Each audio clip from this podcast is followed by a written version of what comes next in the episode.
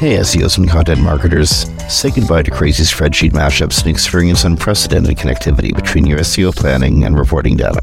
Introducing Audience Key, technology for keyword mapping, content brief automation, and rank tracking that form an SEO strategy system providing unparalleled feedback loops between planning, reporting, and optimization activities. Put your time and energy into strategy, not data upkeep. Visit audiencekey.com and apply for a free trial today.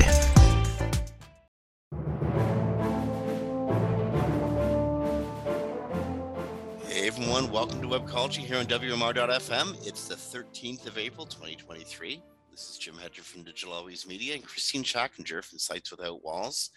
It's been a busy week in the uh, search world, which is weird because it's also been a kind of slower week in the search world um, and in the in the whole world in general. One of the rare times, and and and, and you'll probably see this in your uh, in your um, in Google Analytics and in Search Console. One of the rare times that um, three of the world's major, major religions had um, holy weeks that all coincided with each other, or, or, holy periods that all coincided with each other, with um, Ramadan, Passover, and Easter all happening in relatively the t- same time span. So if last week looks like a little downturn on your um, analytics, don't panic. Um, it's uh, well, hope springs eternal. Um, and it's probably three major religious groups checking out for a few days. Yeah, and uh, Passover is an entire week, correct? Indeed, indeed. Yeah. Um, and uh, again, people people travel over the East, over the Easter holidays. Um, Ramadan Ramadan is an entire month. Um, uh, uh, Passover is an entire week, um, and uh, it's one of those weeks where traffic slowed, where you could you could you could demonstrably see traffic slow on the web. So it was also probably a good week to um, well, I don't know if it's ever a good week to roll out updates, but starting um, today, um, at least as far as we know, according to a Glenn Gabe article in uh, Search Engine Roundtable, Google is rolling out the um, April 2023 reviews update. Um, and this, it's confirmed in Google as well. On oh yeah, this, yeah, this is happening. Um, yeah. It covers the reviews about products, services, and things. This is what, what in, in the last 12 months, what are we looking at? Like six product related updates? I'd have to go back and look, but it's probably close to that. Yeah. A number of them, uh, yeah. more than two, less than 10. We can agree on that, right? yes. why would, I, I, I, don't know if you know the answer. I, I don't know if I know the answer to that. I don't know. Why would Google um, have to hit the same topic over and over and over again? Well, um, there's two reasons for that, hopefully. One of them is a good which is a lot of the algorithms you can't actually recover from a downturn without the algorithm running again. Even the core update, you can do a little in between, but um, you won't get the big boost until it rolls again. Okay. The other reason is they're using machine learning in a lot of these. So I imagine they don't want to roll out um, one and then just leave it sit there for a while. So, uh, so the the product review updates there were three last year. It looks like official ones. There might have been others, and there's been two this year. So there's been five. Okay, so um, yeah. why wouldn't Google, um, if, if if you can't recover from it without it running again, why not just make it an evergreen thing? Make run the same the same update over and over and over again. Um, Google's introducing like whenever they whenever they um, otherwise, they'd say it's become part of the algorithm. This is a different. This is a different algo, a different update that's running. Yeah, I think with Google in the history that you know you and I have been around for a little while.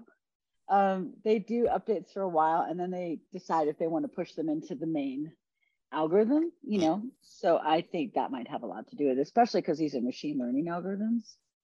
Um, the not the core update, but the product review update.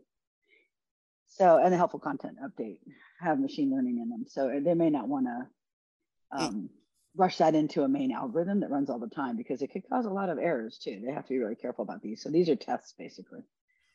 thing that I'm, I'm, I'm very interested in product review updates, um, mostly because that's product reviews are um, often user generated content, um, and that's a dicey area all the time. There's it's very hard to standardize user generated content. Um, I I think though they're more targeting the actual review itself that the site is writing. okay. What yeah, because I'm working with a client right now, so I've been going over the, the specs, you know, to help them rejigger their content. So what aspects So- of reviews are they looking at? Uh, it's it's quite extensive, so I, I can't remember them all off the top of my head. I have to refer to the documentation because there's um, at least like 12 or 15 items that they suggest be in there. But uh, one of the things they're really focusing on is the experience, and that means, by the way, that comes from like the EEAT. I just want to clarify. Normally, these are not in ranking signals; they're just good ways to write content. But in the product review, it does look like experience is something they're hard focusing on because the suggestions they give in the documentation, uh, most of them refer to that. So they want like, uh, let's say you were doing a, um, oh, what's a good one? So you're doing a triathlon site and you're recommending, you know, gear. Well, they don't want just some boilerplate content that would say this gear is good. They want like descriptions of the gear, pros and cons of the gear, comparisons with the gear, specs of the gear. They also want um, Stuff that only only an actual user oh could, something that could, could provide. Let me put it this way my feeling on it the updates since last year all seem to focus on stuff ai wouldn't write. So um, you could get ai to write i statements but you can't get them to write unique innovative reviews right? So they also want non uh, photos if possible. It's not a requirement but it's a big suggestion. They want you to add videos of people referring things. So if you were going to do the triathlon site you'd want to have somebody that maybe has been to a bunch of the triathlons and either observes them or participates and then gives their personal view on it So, so Um, what, I- what I'm hearing, you could boil down to the word authenticity. Google is looking for an authentic experience in, in like- the review. That's a great way to put it. And yesterday I heard on a, uh, if anyone knows Adam, is it Adam? Wait, ruins everything? Is it Adam? Yeah, yeah, yeah, yeah. Yeah, Adam ruins everything. He put out a video about AI content and uh, he used a very good word. He said AI content is imitative. And so you're right. It, AI content is imitative and authenticity comes from human experience. So I've noticed a helpful content update and then this one both concentrate on authenticity. Authenticity. That's a really good way to put it. So now you mentioned um, EEAT, um, EEAT, um, and the the how's what's the right word? The um, deb- eh, actually, it isn't a debate in uh, the, the, the the the the the the mischaracterization of it as a ranking factor. Yeah. In this case, when it comes to reviews, experience is part of the criteria that would be considered a um, beneficial to the review Correct. does that would you phrase it as the experience experience thus becomes a ranking factor Uh, in, I in this context when you're only talking about reviews Right. Yes. Um, so just to to differentiate it from what everyone else talks about with eat, eat, um, because it has two e's. For anyone who doesn't know, Eat, uh, yeah. yeah, eat, uh, is that when Google says experience in that context, you could be like a guy who walks dogs and write about walking dogs, and that's being ex- uh, someone with experience. So they're not talking about um, being like a certified expert in something. But when it comes to product reviews, the only place I know that they would apply it as a ranking signal, because Google has been very explicit about the fact that the other stuff about E is uh, quality raters uh, testing guidelines, basically. Um, that in this case, yes, because they do say in the documentation to use I statements to have someone write from a personal point of view about their experience with whatever they're selling. So if it's um, going to be the triathlon, you want you know make sure somebody's used the equipment, or if they haven't used it, they have another reason that they're talking about it that um, adds that personal human experience to the engagement with that product. well be um i guess Oh, I, I guess the advice is be calm um there's there's a review that that is underway now um if you see a sudden degradation of rankings in the next week or so that might be a good place to look. Um, Yeah. right by the- now, right now, what would you? It, is there any signals that you would look at? The- You got, you got, you got, you got a number of e-commerce clients that that that rely on reviews in in in, in uh, on their sites. Is there anything that you would look at right now, knowing this is going on? Uh, yeah. By the way, I want to correct a miss something I misspoke about. It is experience expertise. Mhm. So I was talking about expertise as well. So I just want to clarify, it wasn't just experience. Um, yeah. So the site I'm working on right now, it got hit hard. If you get hit by a product review update, chances are it's not a minor hit. You're going to get hit 70, 80, 90%.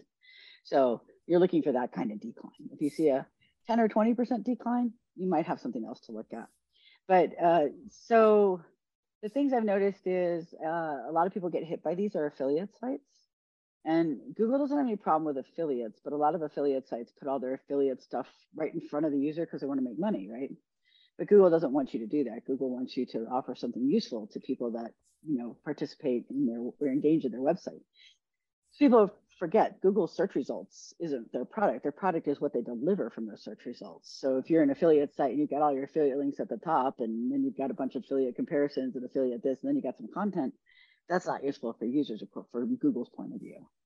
So, um, so the ones I have seen get hit by this, um, and that's not everybody gets hit by this. Other sites, big sites, get hit by this, but the ones I've seen, a lot of it's affiliate stuff. So I'd make sure to make sure your good content is forefront, above the fold, that you're talking, you know, you're writing the original content. Don't use AI um, unless it's just a guideline. and You're going to rewrite it, um, and make sure you have that personal experience in there. And if, and if you can get non-stock photos, get non-stock photos because they've been hammering on that for about a year.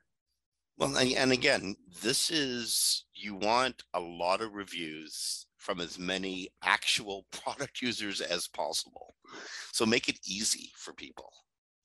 Yeah, and this is different. This is the writing review stuff that I'm talking about. So yes, um, on the other side of what Jim's talking about, you definitely want to make sure that if people are reviewing your products, that they it's original, it's it's um, actual people who bought the product, you know, and they're not stuffing your reviews. On this side, I'm talking about the site is writing about the product, not users. Okay, we um this one is fun. Um, John Mueller, John, I mean, I, I, I- love when John Mueller has to come out and say the obvious and then and then try to make it look like he's not um well how to say it um John Mueller is very sensitive to it and it is wonderfully sensitive to people's feelings. Um, he's actually pretty extraordinary that way because he gets hit with the dumbest questions. it does. Okay, so um this should be, I'm honest to goodness, this is number two on our story list, and this one should be uh straight out of the common sense pile. But and it has to be said in in, in public, so we're gonna say it. Um and John, you you, you owe us drinks for for helping you out on this one. Just because the site is good now doesn't mean it's not going to degrade in search quality later. And there's a hundred reasons why that could happen. Um, the site could be neglected. It could um, be passing um, what is what becomes discredited information. Um, or um, there's a whole bunch of reasons why you could decline in search quality. Heck, its competitors could just get better. True. Um, so, oh, sorry, Kristine. no, go go ahead. Well, what I'm saying is you can't rest on your laurels. You've got to constantly be updating your website, working on your website, um, adding to it, um, creating new content, making it interesting and making it helpful. Um, or, you know, your competition will be doing that for your shared audience. Very true. And by the way, I just want to throw in here right now because I forgot to at the beginning. My voice is very weird today because I have allergies and we have mulberry trees blooming everywhere in Las Vegas right now. So that's where my deep voice is coming from. Anyway, um, so yeah, so when it comes to uh, websites, one of the biggest things, especially for big companies, is they often make development and design decisions without any SEO input. So there may be a hundred ways a developer or UIX person can like create a page or program a page, and there's like two ways Google accepts that page. So um, I always tell sites that they should really have, if you're a big company, at least two audits a year, and external audits, not internal, because internal people won't notice their mistakes. It's not their fault. It's just they're too close to the product. And then uh, if you're a smaller company, maybe once a year. By the way, if you're a small business, you can write that off on your taxes as well. But uh, the reason being is there's a lot of cruft that builds up, especially with technical issues that impede index crawling and indexing uh, or parsing pages because a developer maybe puts up a, um, a JavaScript based page, doesn't realize Google can't read it. I can tell with my crawling tools, but they can't tell by looking at it because the browser looks fine. Uh, I had a I had a developer where the entire blog was blank and they had no idea because it looked fine to them. But with my crawling tools, I could see that the pages were blank and Google couldn't read them. So you definitely want to make sure that you just get get those audits. And by the way, when you're using a tool that monitors your site and they give you like audit reports, that's not an audit. That's just helping you make sure that there's not like major issues like um, your links are broken or you know your 404 pages. Uh, a real audit goes through like your entire site and finds out everywhere you could be having issues um, against the best practices put out by Google. So uh, you just want to do that to check yourself, to like future proof yourself against algorithm updates. I can't tell you how many businesses, because I do a lot of, you know, site recovery. And, you know, one came to me last year and they had invalid HTML in the head and they lost 156 pages in Google because Google couldn't parse the pages and lost 90% of their traffic, right? Because they're a small site. So they didn't know that. So, because they didn't have. So I came in, I audited and I found that and then we fixed it and then they got all the traffic back in a month. So it's really important to get your site audited so you know if you have cruft building up because your sites can deteriorate by all the changes that are made. And the bigger the company, the more the changes exist. And if you're not having SEOs help guide you on that, then there's a really good chance you programmed in an issue and didn't know it.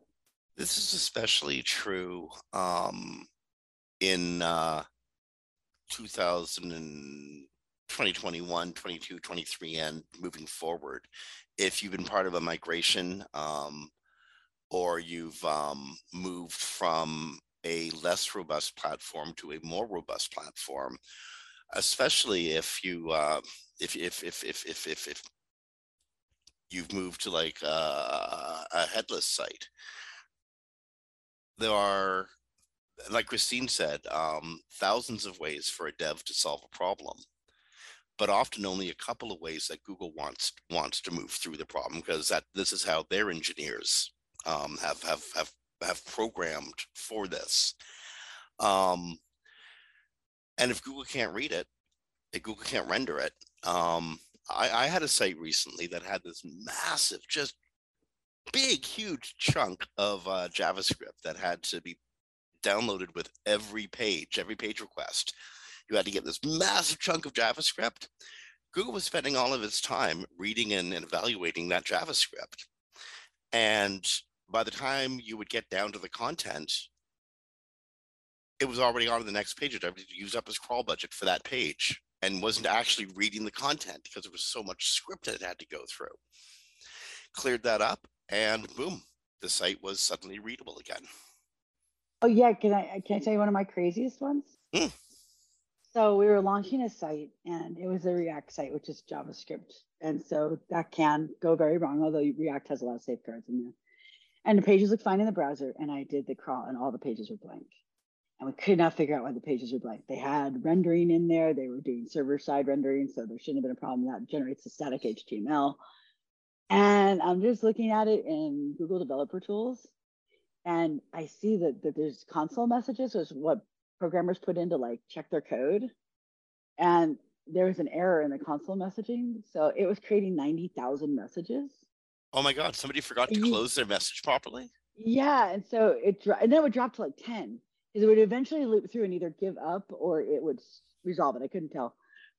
but so when we fixed the message, the, the error message, console message, uh, then it was fine. What is happening? It was taking so long to load the page because of the messages and it kept looping that the bot just gave up. It's just like, oh, I'm not going to bother with this page. It's too crazy.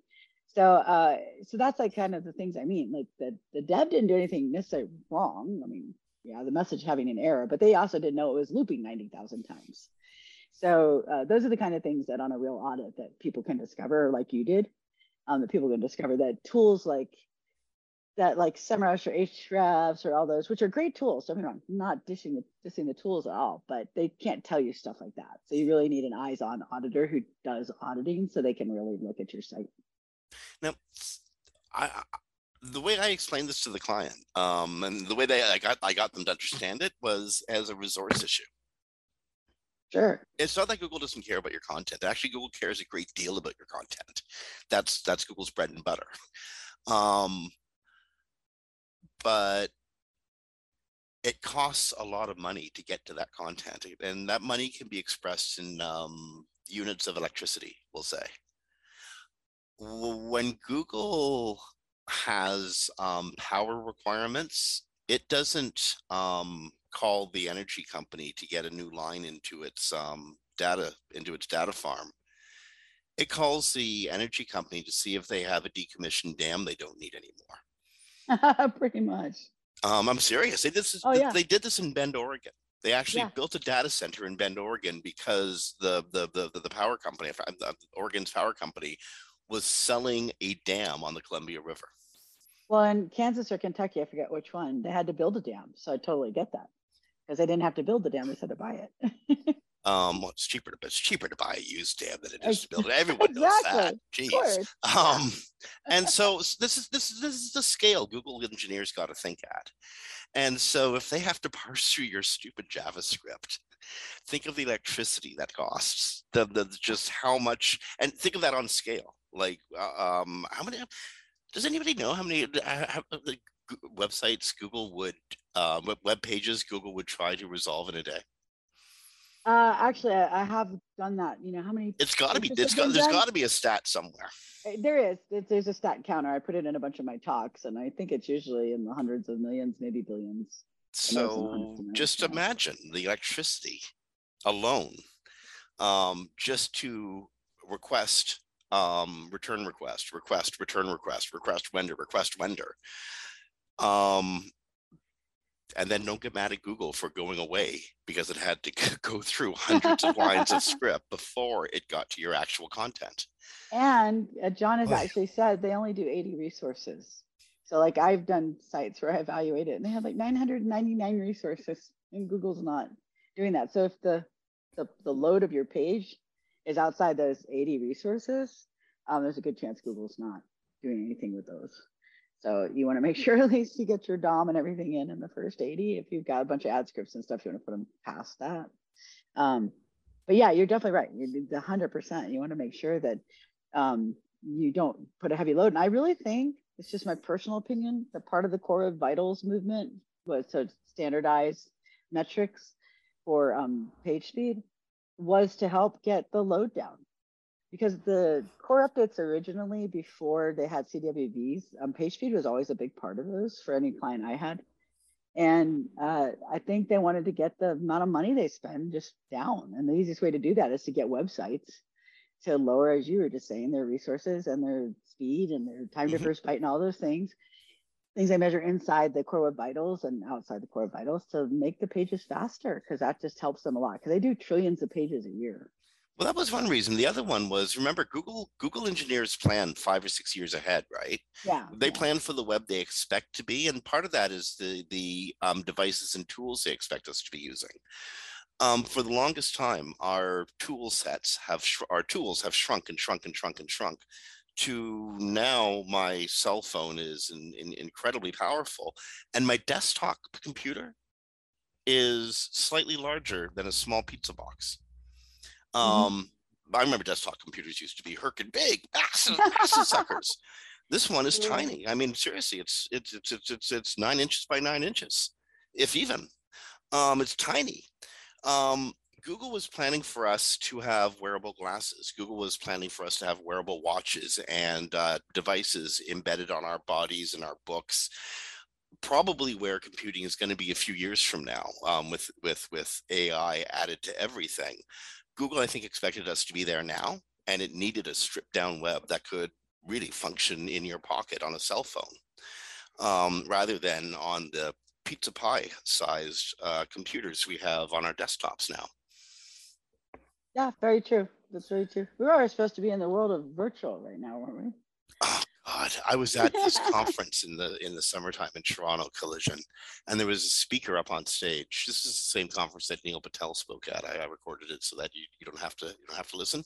Um, and um, uh, uh, uh, the speaker they were talking about about the way VR is going to be, the the how the VR world is going to act and how we're going to interact with it. And this this speaker was so happy to tell the room. Um, I was sitting with the Hunts, with uh, Motoko and Bill Hunt. They were they were at this at the show. I was uh, sitting with them, and this, this, the speaker was happy to tell us how we were going to have to buy clothes and shoes um, we were going to have to accessorize in the virtual world. And it was just, this was going to be very much like the real world with designer brands and, you know, off-price brands and there would be class systems and all of that, this rigid hierarchy um, in the virtual world so that people working from home wouldn't bankrupt the designers. Ah. And that just made me think, oh my goodness, I don't want to be in the virtual world. And I'm kind of glad that every that every attempt to to corral us in there has um um stalled for yeah, one reason well, or another. You know, and if you actually read some of the more scientific, like technical articles about the whole virtual world experiment, like Meta, is we don't have the internet to uh, with can hold it right now. And it's that's internet is 50 years away or more.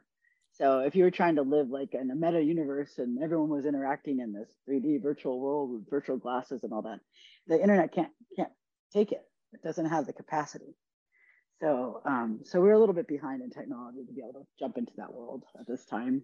So i have the feeling that was a lot of it. Plus if you're trying to get people to buy like virtual shoes and dresses and all that you're really talking about a very young crowd. Because um, I don't know many people our age who'd be like, I don't care what sneakers my character has.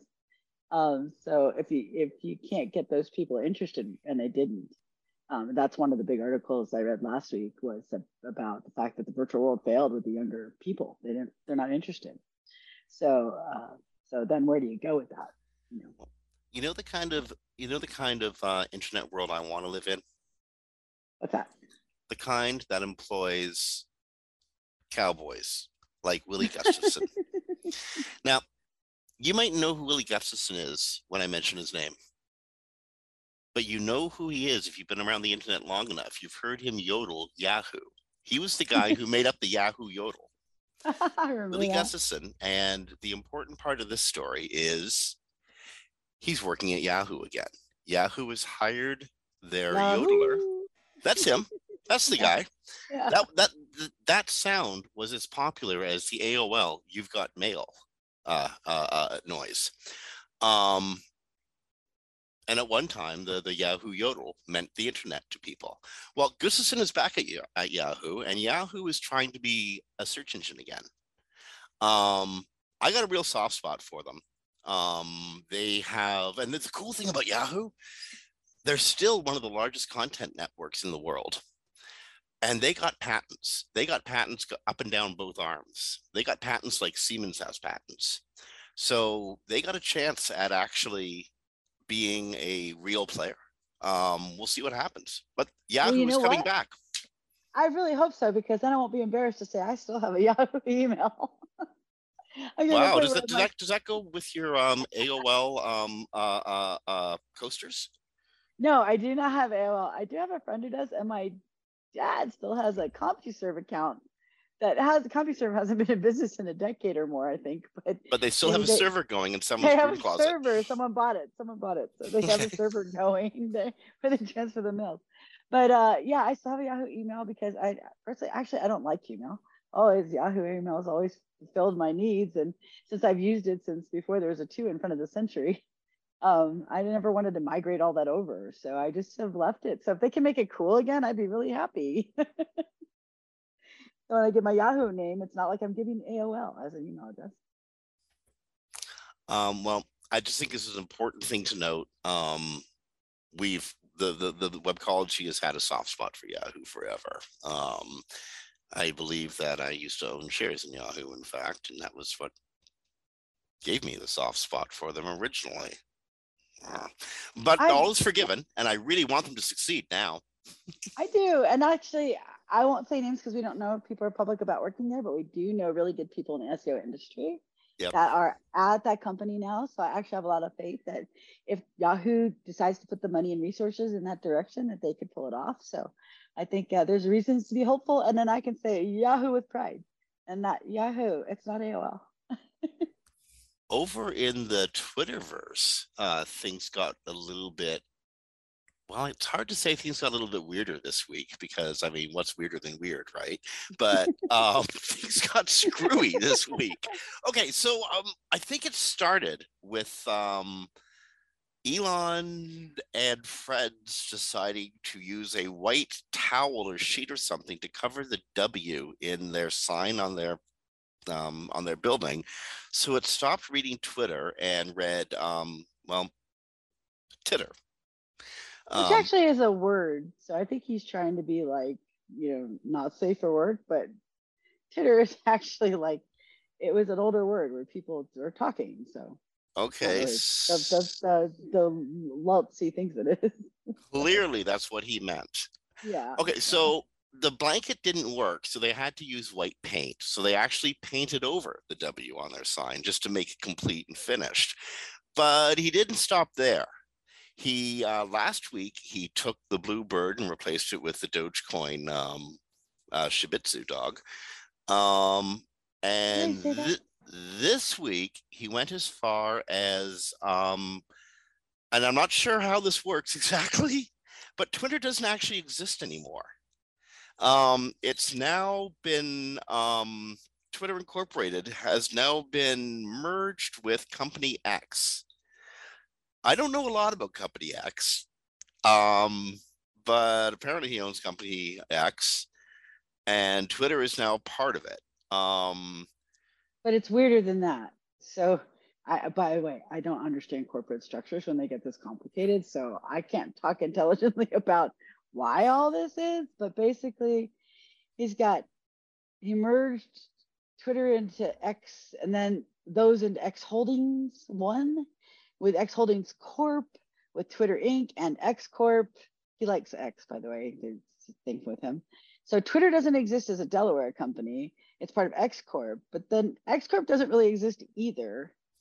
And they fall under a Nevada jurisdiction instead of Delaware's. So basically, it seems like it might be a SPAC, SPAC, special political action. I think that's what that means. I have to look it up and be sure. So, anyways, it's very weird. Uh, it could be because he has lots of uh, issues with legal right now. So, like when he put up that Doge, um, I can never say that dog. Uh, shib- Shibitsu. Shibinutsu. Shib- yeah.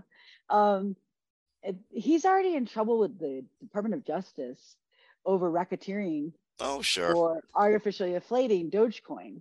But that's so, Elon Musk, not Twitter Incorporated. Well, I, I, I, yeah. Twitter Incorporated is in trouble yeah. with the state of Germany to the tune of $300 billion because yeah. there are over 6,000 complaints about neo Nazi imagery or um, phrasing that haven't been cleaned up by Twitter, which is in direct violation of German law. Germany has warned Twitter about this many, many times until it just stopped warning them and um, dropped the largest fine in history. Is, have they dropped the fine or is it in I, process? I've read. I believe that they have dropped the fine. Oh, they have fine. Okay. Now, Twitter's never paying them. it's not going to happen. that amount of money isn't. I mean, the amount of money does exist, but it's not going to transfer from Elon's pockets to German uh, the German Treasury. That's just not going to happen. What will happen is Twitter Incorporated will stop operating as it did. Let's just say, by the way, it is uh, they have not dropped it yet. There was some reporting that they had that it's uh, it's in process. So. Oh, okay. Well, yeah. okay. Well, anyway, who do you charge? Twitter Incorporated doesn't exist anymore. Right. I think that's, that's what he's doing. He steps ahead of the yeah. bailiff. He's well, depends. I mean, Germans are pretty good about their legal maneuvers too. So. Oh no, no, no! I don't think it's. I don't think it's just the Germans. He's not. That's just an example. Yeah. He hasn't paid uh, landlords on on right. Twitter properties. He hasn't paid pensions. He hasn't paid options. He hasn't paid. He hasn't paid. He hasn't paid. He hasn't paid. Yeah, he hasn't just paid simple like compensation when people leave, severance agreements. And so when I say he steps ahead of the bailiff, and also has he paid? I mean, he's probably made his loans, or we'd have heard about that. This time, what about next time? Um, these are some pretty stiff interest payments. He did come out in a uh, interview the other day, I think with ABC News, saying he only bought Twitter because he was going to be forced to. I don't, I don't buy that, but that's okay. well, because he has a lot of backers. He has a lot of backers. He went to get a lot of money from, and those those backers, a lot of them have interests in Twitter. So, um, but that being said, uh, that's his personal opinion. Um, but he, yeah, he's he's trying to run a company um, without any people to run it, and then he's you know selling off portions. And the reason he couldn't, he put the paint on the Twitter sign was because he wasn't allowed to remove it. So he was actually trying to remove Twitter from the building that Twitter's still in. So there's, we'll never know the whole reason he's done anything until it's all done and set, you know, said and done. It's over. But there's a lot of shenanigans going on, especially trying to hide your corporate structure. The way he's trying to hide his corporate structure. And in the midst of all this, he still has time to um, I don't even know what the right the right way to introduce this story except to call it what it is. He still has time to purposefully mess with perceptions of the media mm-hmm. um, mm-hmm. by declaring PBS, um, I'm sorry, NPR, um, National Public Radio, quote unquote state funded media, with the implication that NPR's um, reportage reporting is um, influenced by their state funding, which makes me wonder why they didn't come out for Trump in 2020, given that he was funding them. Um, because it doesn't work that way. But Musk is trying to suggest it does with uh, the, the, the, the, the, the, the imprint state funded media, which is usually used for authoritarian media like um, RU which is definitely the voice of the Russian state. Um, NPR is not the voice of the American state. NPR is the voice of the, I don't know, of civil society, but not the American state. Same with uh, PBS, public broadcasting. Um, yeah. And, Masterpiece and Theater and Sesame Street is not um, government funded. Yeah, you want to hear something fascinating? Sure. So I just went while you were talking to look up the definition of state affiliated affiliated media so we could quote it directly. Mm-hmm. I checked that page two days ago. The page is gone. Sorry, this page does not exist anymore. Was this at Twitter? Yes. Okay. Help.twitter.com. EN rules and policies state affiliated. It, I have a screenshot of it the other day. It's gone. It's no longer there. Just just kind of interesting. That happened in the last 48 hours. Well, it's offensive that um that I, I just find it really offensive that uh, uh, uh, people mess with um how to say this i don't even know how to how to phrase it um, people are messing with civil society by trying to mess with the media a well-informed electorate makes good decisions a poorly informed electorate makes bad decisions um, democracy relies on a well-informed um, electorate, and messing with their perception of the media is going out of your way to keep them poorly informed. Um, yeah, I find it talk, disgusting. No, I agree. And let's just talk real quickly about the funding for NPR and PBS. There's a lot of misinformation out there right now. NPR, the, the, the main organization, receives 1% of its funding in grants that it applies for and competes for.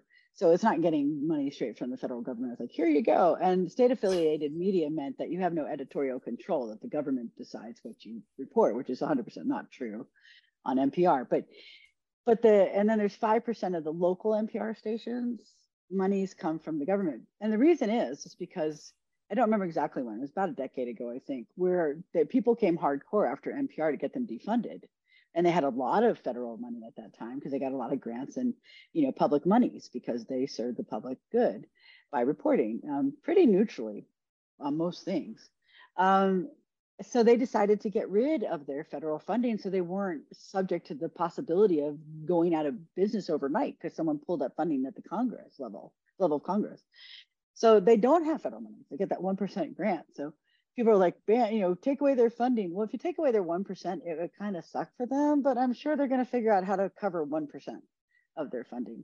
So if they're not federally funded by any means, they, compete with, they get grants that they compete for and, and that's it. And it's 1% of their monies. So, uh, and by the way, I just want to say I did a I did a Wayback Machine check on that page, and it was there uh, yesterday. Hmm. Yeah.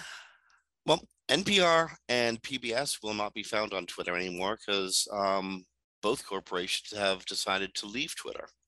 Um, hopefully, um, I don't know. If Twitter were to close and die tomorrow, I would actually be quite happy. Um, I, don't, I don't, I don't care if there's nothing there to replace it just yet. Um, seriously, the place, it. it. It, just it, it is it, it's it's more toxic than helpful. Well, yeah, everything that Musk has been doing to it has been on the side of toxicity. So I don't like Twitter under Musk, but I would like it to maybe get sold to somebody who understands it and wants to make it a good place again. Um, there are there are people that are still working at Twitter trying to do the best they can to keep it somewhat respectable, but you know, every week there's a new change, it just makes it worse. So. And also they have the big uh, legacy blue check marks were supposed to be going away like two weeks ago, but then he found out it was a manual process and he doesn't have a team, but now he said it was going to be 420, but nobody knows if that's a joke because, you know, 420 hot. So. Okay. Uh, you know what? Elon Musk just like most like most things in the uh, insult of social media spaces just make it, i swear to goodness that's where these stories come up just to make us angry. Um, and, and, and, that is so social media. Let's go back to google for a second this one's actually really useful for webmasters um, if you got pages in the in search results that are showing video results a good for you because those really stand out in the serps. But if you depend on them um, you should probably be aware that Google um, added added new documents to Search Central, um, giving webmasters uh, guidance on on um, how they're changing the way they display videos in search results. Um, there will probably be um, well, less videos in search results. The video to be to be shown in as part of the, the the the search result, the video actually has to be the main content of the page, which you know opens a whole host of questions how do you optimize for the video page?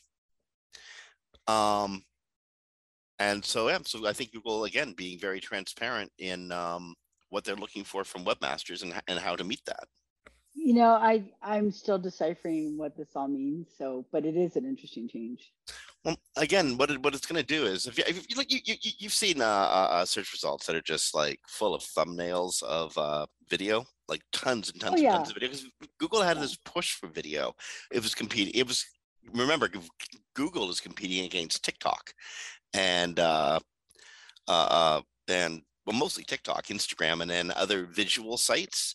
Um, so Google upped the number of videos that were being shown in, in search results but that wasn't necessarily creating the best experience for users because you'd have this video as a uh, addition to as an enhancement of the search result and the video is like way at the bottom of the page and isn't really associated with the content but it looked good there in the serp that's not going to happen so much anymore yeah I, I, think that's part of and i could be wrong but i think it's part of their cleaning up the serps that they've been doing over the last two three months so because they put so many features and things in there. I think their ads were getting lost. Maybe that's really the reason they do things right on page changes.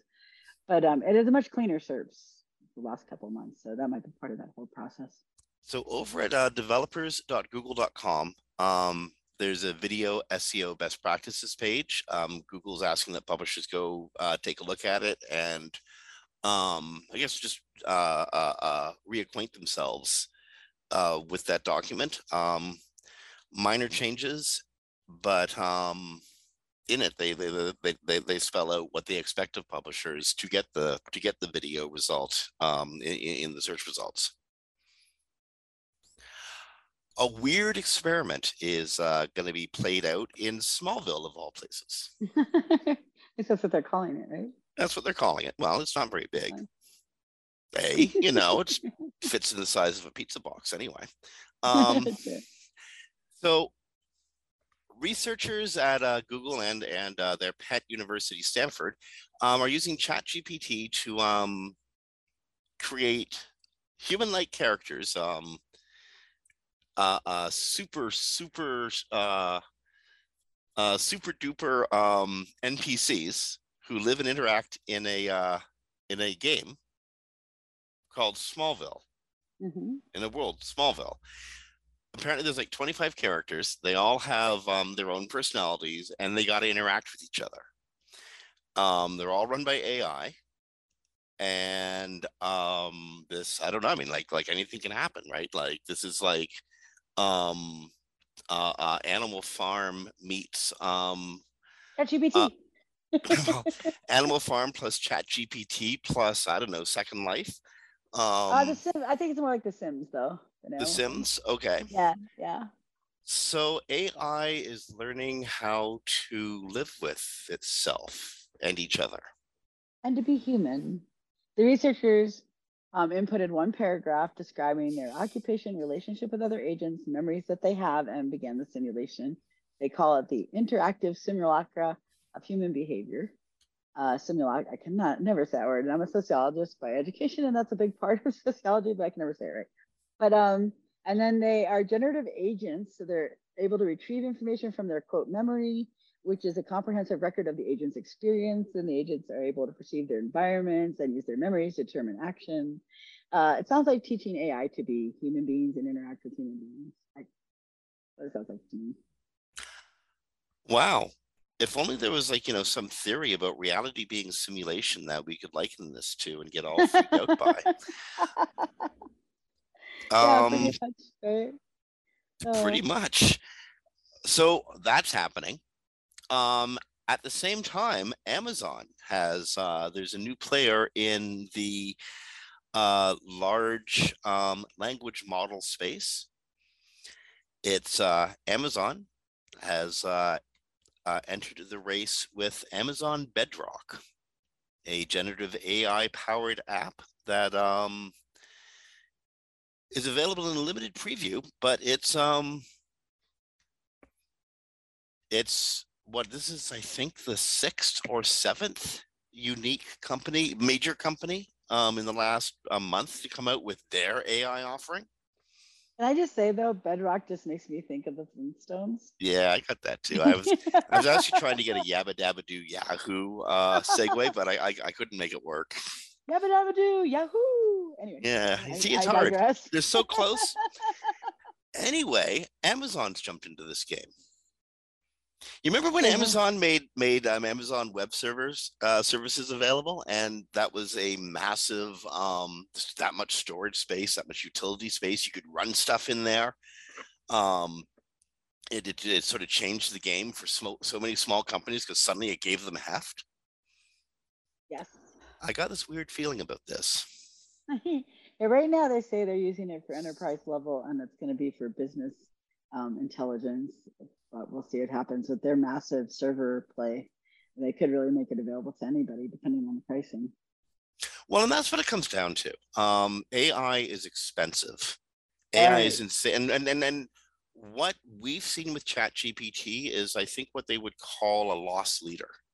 um, it costs more than the 20 bucks a month you're paying to run this oh, yeah. stuff. Um, so running AI at scale as part of your industrial operation, that's going to cost. So, all the money that's people should think about the monies that are going to be saved by replacing, I don't know, soft costs like human beings. Um, I'll bet you a whole bunch of that money gets eaten up in just facilitate, facilitating the real cost of the service. Yeah, because the more people use it, like you would think the more people use it, the less expensive it would be. But that may not be the case. Because, like you said, right now they're running loss leaders because they're using it to train their AI models. But if if a hundred million Americans suddenly are on there next week, that mm-hmm. becomes mm-hmm. very, very expensive. So I don't know that it's going to go down. I know people that are using some of the models for themselves, like trying to develop their own off own off of what exists now. What exists now is pretty cheap, and they're running into cost issues. Also, just uh, it's important to mention, AWS is not just going to do their own AI, but they've launched a generative AI accelerator for startups, and they're working with NVIDIA to build next generation infrastructure for training that AI. So then just I, I think the the big thing is going to be on the progress progress of this outside of just big companies doing it for reasons they want to do it for is how many people want it and uptake it and pay for it. Because like you said it's so expensive. If they don't get massive um, adoption that sustains then how will they keep it going except internally? Of course they would keep it going internally but i mean for public use.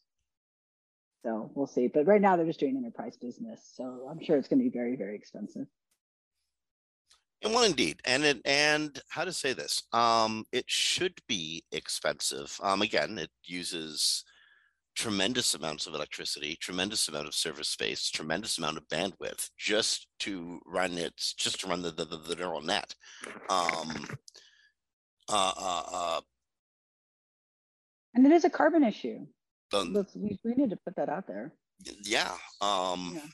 This is um, as fascinating as the um, crypto world was, uh, still is, I guess, in many ways for some people. Um, the scariest impact of crypto for me wasn't the the potential destabilization of of uh, uh, sovereign banks. Uh, the the the the um, real fear was the amount of power necessary to run a crypto mine. Um, oh my gosh! It was it just it, the, the the the amount of carbon put into the atmosphere to earn a bit of green. Um, it was yeah, it was just kind of kind of kind of terrifying. It was because I actually did a breakdown of that one time on, and I cannot remember exactly what it was, but it was like to make one Bitcoin was something like a house could run for 40 days. I mean, it was like insane. It might not have been exactly that, but it was close to that. It was like, because they did a breakdown like on comparative to housing cost, and it was in Europe. But they're like, yeah, we could run a house for 40 days to make this very small number of Bitcoin. So, um, and this is even more resource intensive than that. So the big, the big thing that will foresee the future of it is how is it adopted? Will it just be an enterprise level tool or will it be something everyone pays for? And if they don't, everyone doesn't pay for it, who's going to keep supporting it? So, so, um, you ever after after okay this is change of subject. Um jumping I, I, couldn't find a segue for this one either but we're we're, so we're, we're pushing time. I know but we're pushing time here. Um this is another john mueller story. Um and this is this is a strange one. So you know when Google does an update, an algorithm update or a massive core update or something, and um, people who got hurt by that update suddenly hate the constitution of search results. It's all wrong. It's it was always better when I was a kid. That sort of stuff. Yeah. So, I guess John Mueller was asked um, his feelings on uh, the uh, most recent, the March 2023 core update and uh, someone asked him, like, you know, do you think it screwed up search? Do you think it screwed up Google, Google results? And um, again, John is an extraordinary diplomat. Um, I don't know many people who could keep it together in the face of leading or difficult questions. Um, so John's uh, uh, uh, uh response, um, and this is actually, I think, really telling about about, about Google. John's response is I've never seen a search ranking landing as oops, everything is wrong. Um, there's always room for improvements, but no, but um, Google's teams don't see themselves as messing up search results. Um, they test things like over and over and over again before releasing to the public. But people who are hurt in uh, ranking updates tend to suddenly hate the SERPs. Everything's wrong. It's all Google's do. fault. They do. There are times though we do mm-hmm. know, notice during an update it starts really bad and then it gets really good. So we do know that they pull back at times, right? So they do know sometimes they roll out stuff it's not working as, they hoped. But I'm sure there has never been an update where everything was wrong, which is what John. What this implies. Yeah. There's also updates like the Penguin update from what was had to be what was it, like six years ago, where oh gosh, no, more than that. Really? Mm-hmm. Oh, we're so old. Yeah. Um, where where where Google where it would take you months to get out of a uh, years molasses, or even years. Yeah, the Penguin update. Yeah. It was like two years between between two updates at one time, and yeah. so businesses. Um, and yeah, maybe they screwed up. Maybe they didn't. Maybe they just got caught in a very wide net. At this point it doesn't matter because it took two and two years two and a half years for google to run the update that fixed it. So many of those businesses don't even exist anymore.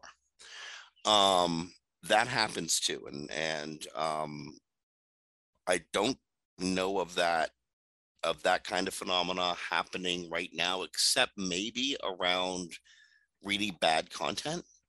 Oh, product review product is it products review no but they're running product review updates like like yeah, like like true. we talked about at the beginning of the show. There's, yeah, there's, they're right, running them every couple months, months yeah. now. So um that will that needle will move. You know that's you know that's probably going to happen. But um there's a con there's content updates, hopeful update, uh, um, helpful I should say update. I understand if you're caught in limbo there, you may be caught in limbo until there's another update. That's true. Yeah, and actually, they'll actually even if you make all the changes now, helpful content is supposed to roll every three or four months but you got to wait three or four months, right? Yeah, and also they will keep you in. I don't want to say sandbox is such a loaded word in SEO. You're on probation of sorts. Yeah, for like 30 to 60 days, so you can't even get an improvement for 30 to 60 days. Well, hold so, it. So, so you see a degradation in your rankings, and you suss it. It's, it's, it's my content. You do the content work, and Google um, says, "Nice job. Let's watch you for a little bit." Yeah, yeah. They say it's a, it's a. They'll suppress you. I believe it was, it was 30 or 60 days in the um, documentation. I'd have to go back and look. And by the way, on the Penguin update, you're right. It was six and a half years ago. So you're right. The last one rolled out. yeah, yeah. I yeah, knew you got that old. It felt like it was so much older. I'm younger than that now. So um, yeah, uh, so helpful content. You're definitely you're in a down position for a couple months before they even look at you. So to re, to resurface you. So. Okay, one last story, and this one is almost like a public service announcement as much as it is a real story.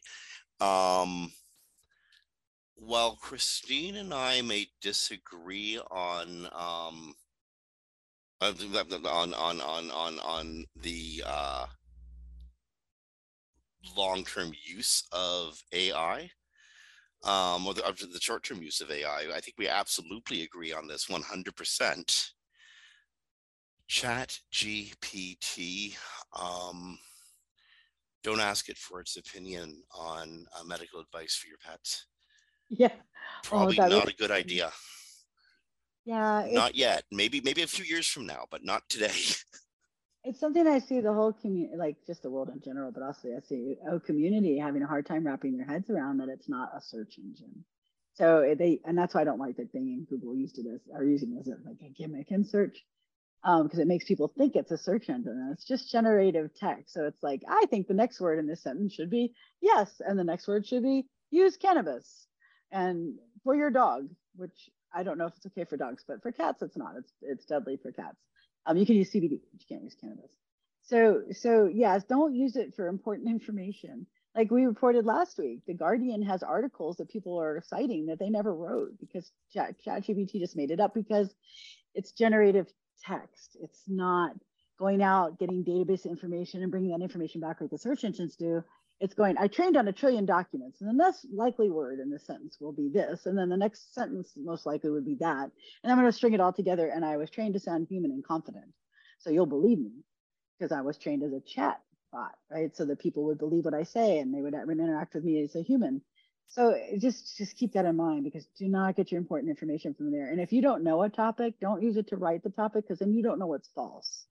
And most people finding things false in most things that it writes at least one or two things. If you are going to use ChatGPT as a research tool, and I urge you to, use it to find trailheads and be aware some of those trailheads may lead nowhere. Or but to your death. it, or to your death. Yeah, you, you got to be very careful following them. I, I, live in the desert, so that can happen. But it, it can provide you very, very accurately and very, very quickly with hundreds of trailheads. Not all of them may be accurate, but it's a starting point for actual real research. Or Back when I was back when I was a student, we used to have to go to the library and go th- and again pull the cards out because it's before the internet, or and we we would get many many many false leads, and you'd have to go pull the book from the shelf, read the paragraph, find out that that isn't actually what you needed, and put it away again. ChatGPT has brought us back to that world, except it's eliminated the hours and hours and hours you needed to get all those leads in the first place. But as one of our former presidents used to say, trust but verify. Oh, indeed, Uh, absolutely. Yeah. take and you those can- leads and research the hell out of them but do your research don't have don't don't have ChatGPT do that re- do the secondary research because that'll get you in trouble Yeah, it's because it's not research. Other thing, one thing you can really do it though, do well on is you can take things that and assemble like a uh, bunch of research articles, and you can have it summarize those, and it will do good as an assistive device. It's just not a research tool unless you're using, like Jim said, as a, as a like a breadcrumb lead, and you're going to Yeah. go check out all those things to see if they even exist. Because the poor Guardian is like, we can't give you that article because we never wrote it. You, know what miranda miller's doing she's she writes a lot of fiction as well as writing uh uh, uh, uh the, the the marketing and the um cop the the writer the the- sorry the nonfiction copy she writes Very cool. she uses ChatGPT to outline characters. She gives a couple of traits, and ChatGPT will pull out um, dozens of other traits that might go with this kind of person. Well, that's great. That's really interesting. Yeah, and that can, it can do because it's trained on trillions of pieces of literature, so it could pull back the most likely, you know, character. But I, I hate saying pull back. It's not pulling back. It's generating text based on its training. Indeed. Um, and so it is really useful for things like that. Yeah. But again, that's fiction. It's known to be fiction. It's 100% known to be not true. Or things where it doesn't matter. Like if you were sending in a job application, I'm terrible at cover letters, and they don't ask for them very often, but sometimes they do. It's like write me a cover letter based on my resume.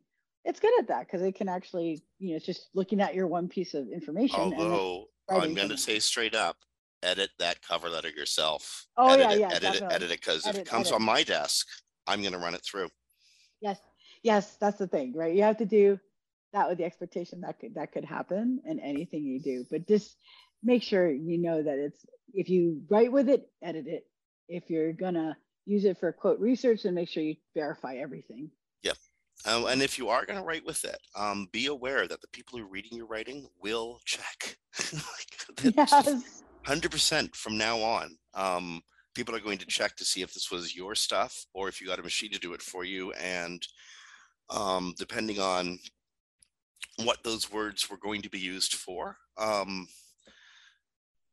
currently judgment will be harsh. I don't know how things will be five years from now, but today I'm 90% sure that judgment will be harsh if you try to fob off a machine's writing as your own. Okay, on that, um, we've gone full clock. Yay! Um, so, on behalf of uh, Kristine Schachinger from Sites Without Walls, this is Jim Hedger from Digital Always Media. You've been listening to Webcology on WMR.FM on the 13th of April 2023.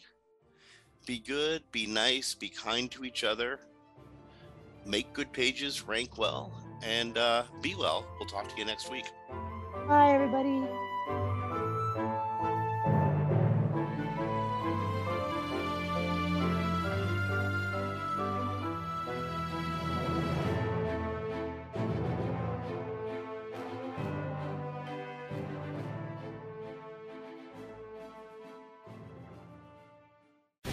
The opinions expressed on this program are those of the guests and hosts and do not necessarily reflect those of webmasterradio.fm's management or sponsors. Any rebroadcast or redistribution without authorized consent of webmasterradio.fm is prohibited.